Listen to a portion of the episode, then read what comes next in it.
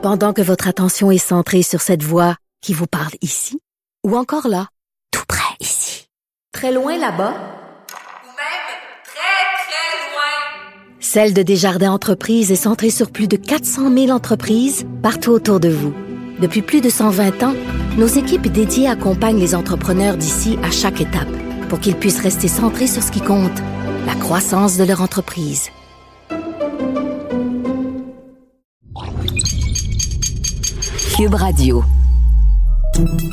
Salut, c'est Charles Tran avec l'équipe dans 5 minutes. On s'intéresse aux sciences, à l'histoire et à l'actualité.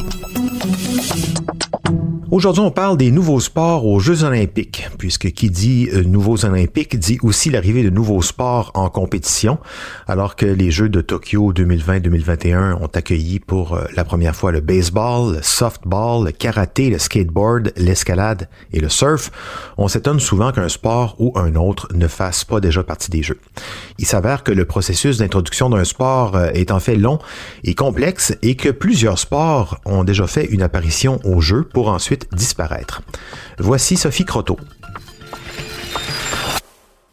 Les premiers Jeux olympiques, qui ont lieu à Athènes en 1896, comprenaient 43 événements autour de seulement 9 sports. Plus de 100 ans plus tard, les Jeux de Tokyo 2021 ont présenté 339 événements issus de 33 sports. Mais qui décide quels sports vont être la partie?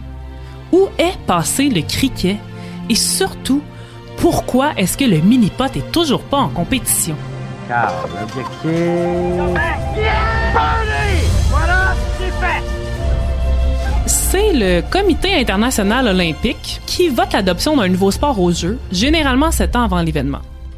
Les 99 membres du comité, qui sont majoritairement des dirigeants d'organisations sportives ou d'anciens athlètes, doivent d'abord reconnaître à l'activité son statut de sport, afin qu'elle puisse joindre la Fédération internationale des sports. Jusque-là, c'est pas trop difficile.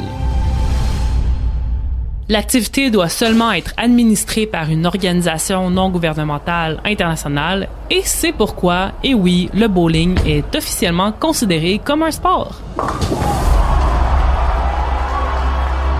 Une fois ce prestigieux statut acquis, le sport doit obligatoirement se plier à des règles très strictes, comme l'application du code antidopage des Olympiques. Joindre les Olympiques, c'est une toute autre histoire. L'organisation qui échappe doit faire une demande officielle, c'est-à-dire remplir un document de plus de 100 pages qui prouve que le sport est bien éligible. Et les critères sont nombreux. Certains sont très spécifiques, comme le fait que le sport doit être pratiqué par des hommes dans au moins 75 pays et 4 continents et par des femmes dans au moins 40 pays et 3 continents. D'autres critères sont plus euh, qualitatifs, comme sa popularité ou le prestige qu'il va apporter au jeu. Le comité a aussi parfois des objectifs assez précis en tête, comme euh, attirer les 18 à 34 ans, et c'est probablement pourquoi le pauvre golf a tellement de mal à garder sa place dans les jeux. Les sports doivent aussi être majoritairement physiques, donc euh, les activités de l'esprit, comme les échecs, puis celles plus mécaniques, euh, comme la course automobile, ben, sont exclues, bien qu'elles fassent partie de la Fédération des sports. Et oui, les échecs, bien qu'ils soient pas olympiques, c'est un vrai sport. Si un sport est approuvé, il va pouvoir rejoindre les Jeux à titre de sport, comme euh, le ski, de discipline, c'est-à-dire une branche d'un sport, comme le ski alpin, ou d'événement, donc une compétition à l'intérieur d'une discipline qui est une branche d'un sport, comme le slalom. Le CIO essaie aussi de garder un certain équilibre en éliminant des sports avant d'en ajouter des nouveaux. Tous les sports sont donc passés au peigne fin pour chaque jeu afin d'évaluer s'ils correspondent toujours aux critères du comité. Depuis 2014, les pays qui accueillent les Jeux ont aussi leur mot à dire dans le choix des compétitions, entre autres pour euh, réduire les fameux coûts exorbitants de construction des stades. Comme les villes ont toutes des équipements différents, ben, elles ont le droit d'exclure certains sports lors de leur propre édition, mais aussi le droit d'en proposer des nouveaux qui plairaient un peu plus à leur population.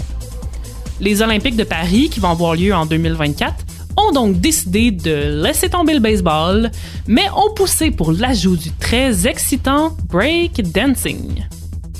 Ouais, des médailles en breakdance avec l'enthousiasme que chaque organisation et ses fans ont pour leur sport. On imagine bien que le nombre de candidatures de nouveaux sports pour les Olympiques doit être d'une fois à l'autre assez volumineux. Si c'est dommage de voir que le kinball et le roller derby ne fassent pas encore partie des Olympiques, on va pas pleurer le départ du vélo tandem et du souk à la corde. Quoique. Merci, Sophie Croteau. C'était en cinq minutes.